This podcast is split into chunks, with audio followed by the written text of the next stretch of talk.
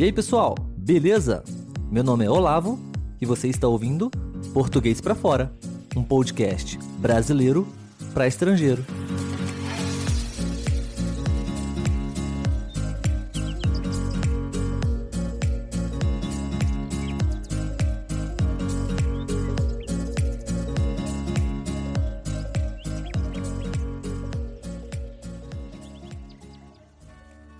E aí, pessoal, tudo bem com vocês? Eu espero que sim. Sejam bem-vindos a mais um episódio do Português para Fora, um podcast brasileiro feito para estrangeiros.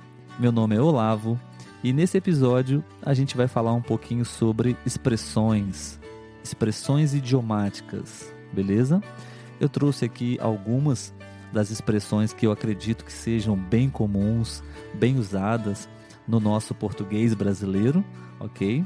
É um assunto bem comum, não é? Dentro do universo do aprendizado de idiomas e eu acho que é muito útil para qualquer estudante de uma língua estrangeira, não é? Bom, mas antes da gente falar sobre esse assunto, eu gostaria de dizer para vocês que alguns episódios do nosso podcast você pode conferir a transcrição, ok? Então, caso você tem alguma dúvida em alguma palavra ou frase que está sendo dita aqui, você pode conferir na transcrição, ok? Que a gente disponibiliza para vocês, tá bom? Não são todos os episódios, mas dentro das nossas possibilidades, a gente vai estar tá colocando para vocês essa transcrição, tá bom? Então, qualquer coisa, confere lá, ok? Bom, Expressões idiomáticas são aquelas frases que a gente utiliza normalmente dentro de uma linguagem informal, nas nossas conversas do, do dia a dia, e o seu significado geralmente não é o literal. Dentro de um contexto específico, ela ganha um outro sentido. Por isso que as expressões são bem interessantes, porque elas te permitem se expressar melhor, né, se aproximar, se conectar com a cultura do idioma que você está aprendendo. Expressões são muito comuns, a gente usa quase que o tempo todo nas nossas conversas.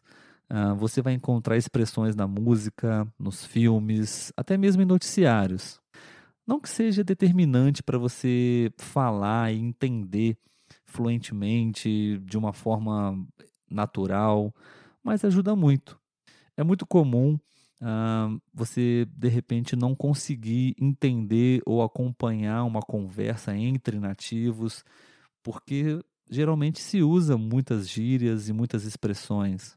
E por essa razão, eu acho que se o seu objetivo é, além de se comunicar, se conectar de fato com os falantes nativos e a sua cultura, é muito bom ampliar o seu estoque de expressões. Entretanto, eu gostaria de, de deixar aqui um, uma recomendação, um cuidado, um alerta. Caso você seja um estudante iniciante, eu, eu acho que você não precisa se preocupar com as expressões agora, ok? Eu acho que nesse processo inicial, uh, talvez as, as expressões possam te confundir um pouco. Então, eu acredito que alunos que estejam dentro de um estágio inicial, é, acho que é, é, mais importante aprender realmente o sentido literal, realmente o significado das palavras e das frases. E, e a partir do momento que você se encontra já num, num estágio um pouco mais avançado, não é? Uh, intermediário, avançado, aí sim você pode começar a pensar em outras possibilidades de expressar o que você quer dizer. Né? Caso contrário, você corre um sério risco de utilizar expressões dentro de um contexto não muito apropriado, eu diria, e você pode ser mal interpretado, entendeu? Afinal, o grande objetivo de, de uma boa comunicação é que a compreensão aconteça, certo? Uma outra observação que eu gostaria de fazer também é que o processo tem que ser natural. É, você tem que aprender expressões, tem que aprender até mesmo vocabulário aos poucos, de acordo com o que você vai encontrando pelo caminho. Né? Eu acho, eu, eu gosto muito desse conselho, dessa dica. É, eu vejo alguns estudantes, algumas pessoas estudando e aprendendo uma lista com dezenas e centenas de palavras ou verbos ou expressões e em muitos casos ela não vai usar metade daquelas palavras. Então, é, eu acho que seria interessante não se preocupar em também memorizar e decorar muitas expressões. É, vai de acordo com o que você vai vivenciando, ok? Um, se caso você ouviu alguma expressão ou uma palavra nova, aí sim você aprende ela e você inclui no seu vocabulário. Da mesma forma, caso você queira falar alguma coisa e você não sabe aquela palavra, aí é o momento de você aprender ela e, e se esforçar para não esquecê-la mais, porque são palavras que realmente você já precisou e com certeza você vai precisar novamente. Bom, então vamos ao que interessa, né? Eu selecionei aqui algumas expressões que eu acho que são muito usadas no português brasileiro e com certeza em, em um momento ou outro você vai ouvir algumas dessas, ok? A primeira é amigo da onça literalmente falando, não faz nem um pouco de sentido, né? Um ser humano, uma pessoa, ser amigo de uma onça, né? Pelo menos não é comum. Amigo da onça é uma expressão muito usada em português e quer dizer uma pessoa, um amigo falso, um amigo interesseiro, um amigo traidor. É uma pessoa que você não pode confiar nela, ok? Então, geralmente nós falamos que caso você tenha um amigo que não é uma pessoa muito confiável, uma pessoa que está próxima de você apenas por interesse, uh, essa é uma pessoa, é um amigo da onça. Beleza? A segunda expressão é andar nas nuvens. Andar nas nuvens. Obviamente também não é possível, não é concebível andar nas nuvens, literalmente falando, né? Mas é uma expressão muito comum aqui no Brasil e geralmente quer dizer que você está distraído, você está pensando em qualquer outra coisa, menos na, naquilo que você está fazendo ou onde você está. Por exemplo, né? Você pode estar tentando atravessar a rua, por exemplo, e não presta muita atenção se está vindo carros e ainda assim você atravessa né? Então você está andando nas nuvens ou com a cabeça nas nuvens. Ou geralmente também, caso você esteja apaixonado ou apaixonada, então você fica é, muito distraído pensando na outra pessoa e não faz as suas tarefas. Enfim, é uma pessoa distraída, que ela não está ali presente no momento, ok? Uh, a terceira expressão é cara de pau. Cara de pau. É muito comum, é muito popular essa expressão. É, cara se refere a, ao nosso rosto, à nossa face, né? E pau a madeira, né? Então, como se fosse o rosto do Pinóquio, um rosto de madeira, uma cara de pau.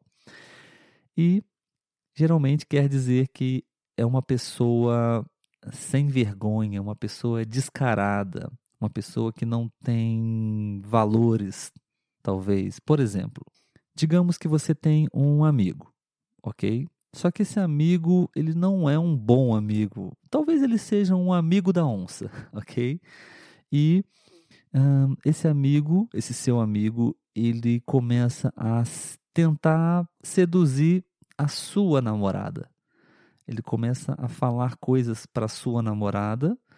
Ele é seu amigo, ele sabe que ela é sua namorada e mesmo assim ele começa a falar coisas para ela, tentar seduzi-la, ou seja, ele é muito cara de pau. Ele sabe que ele está fazendo uma coisa errada e mesmo assim ele faz.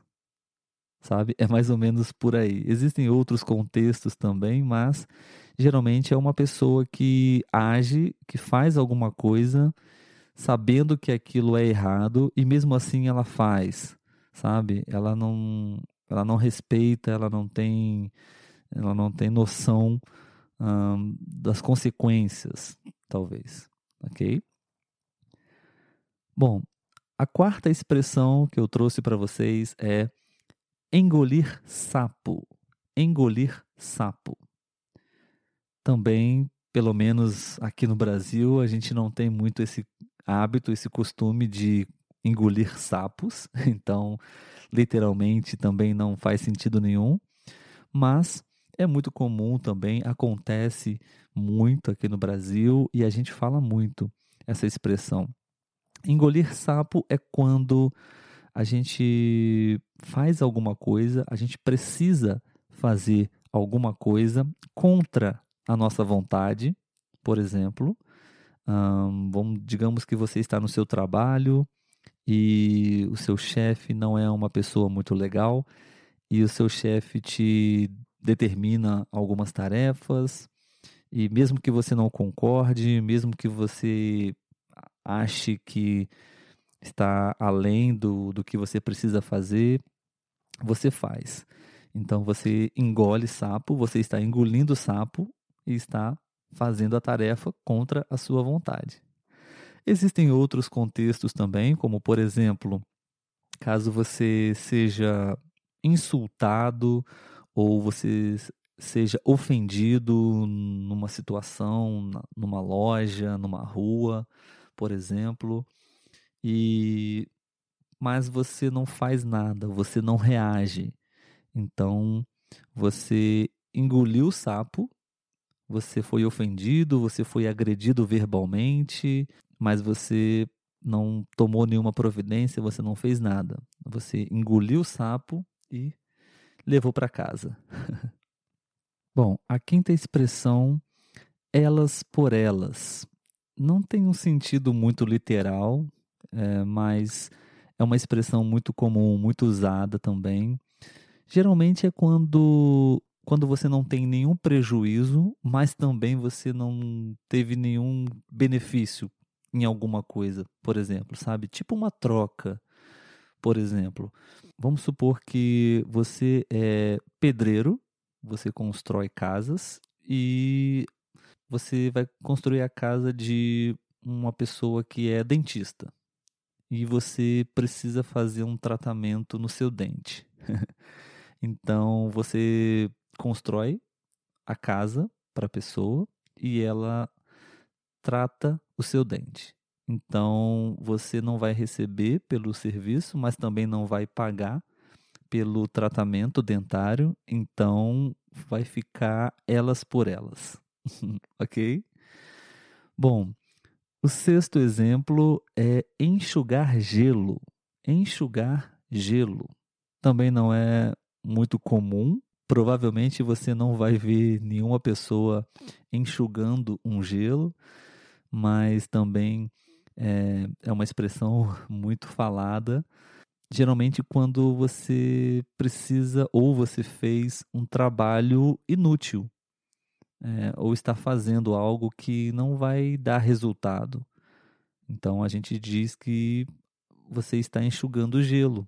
Por exemplo, Digamos que você seja uma, um profissional que cuida da limpeza de uma escola e você é responsável por manter a escola limpa, mas os alunos e até mesmo os professores não colaboram. Então, eles mantêm a escola suja, eles não se preocupam em zelar pela limpeza da escola, muito pelo contrário, fazem questão de sujar a escola, jogar lixo no chão e, e apenas você para poder manter a escola limpa. Então, é um trabalho inútil, uma vez que ninguém mais está colaborando com o trabalho.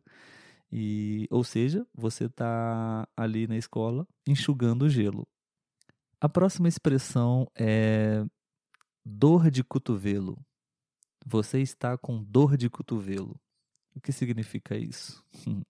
Você pode até sentir dor de cotovelo caso você sofra uma queda, um acidente e você possa sentir dores no cotovelo, literalmente, mas a expressão dor de cotovelo significa que você teve uma decepção amorosa ou está com ciúmes de alguém.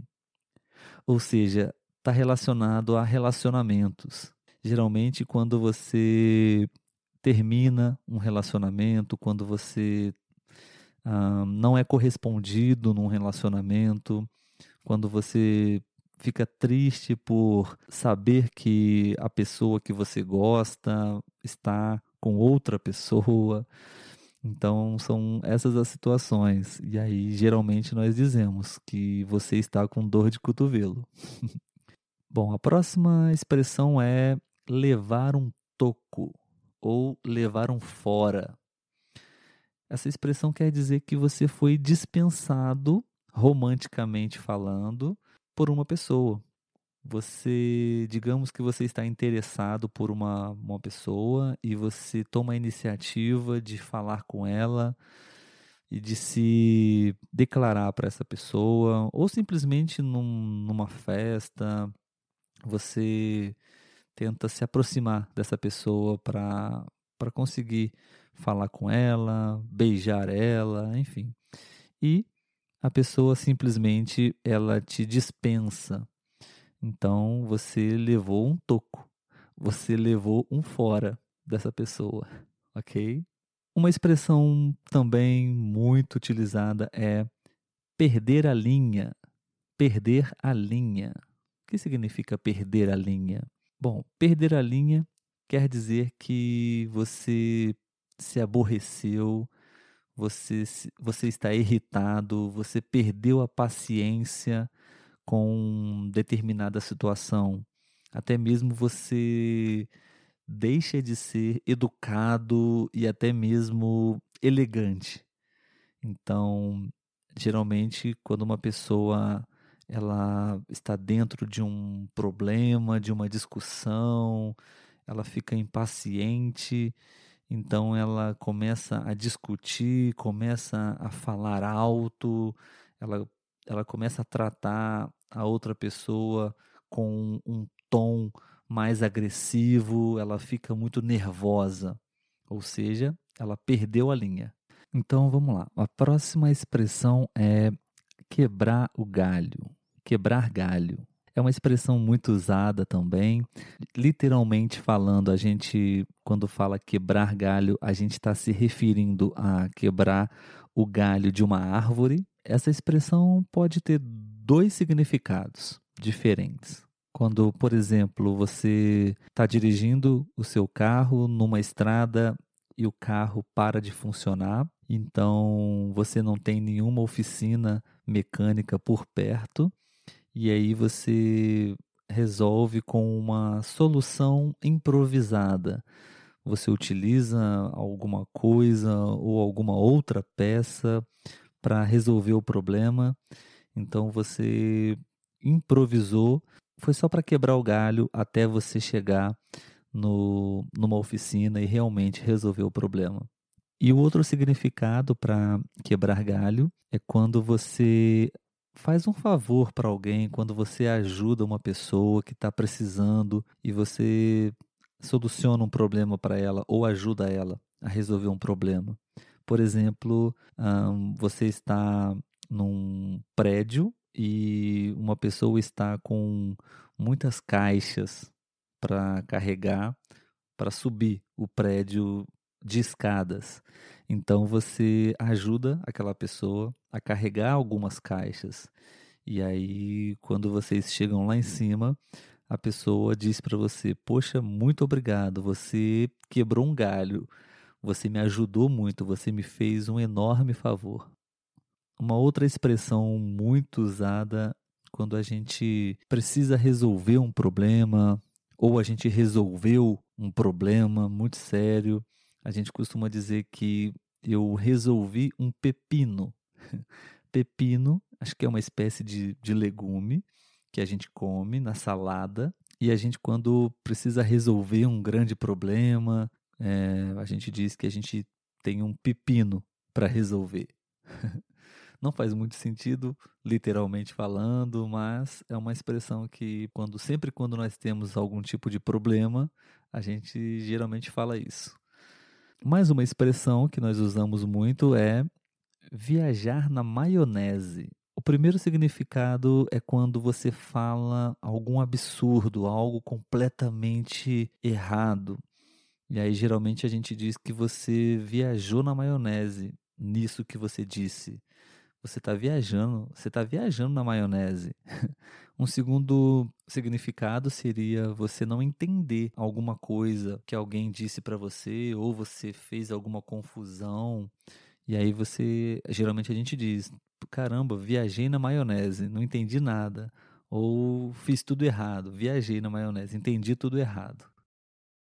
Bom, pessoal, então essas foram algumas expressões que eu achei legal, que eu achei interessante dividir com vocês. São expressões muito comuns aqui no Brasil. Espero que vocês tenham gostado. Se ficou alguma dúvida sobre essas expressões, podem nos enviar alguma mensagem que eu vou ter o maior prazer em poder responder vocês, tá bom? Por hoje é só, um abraço e até a próxima.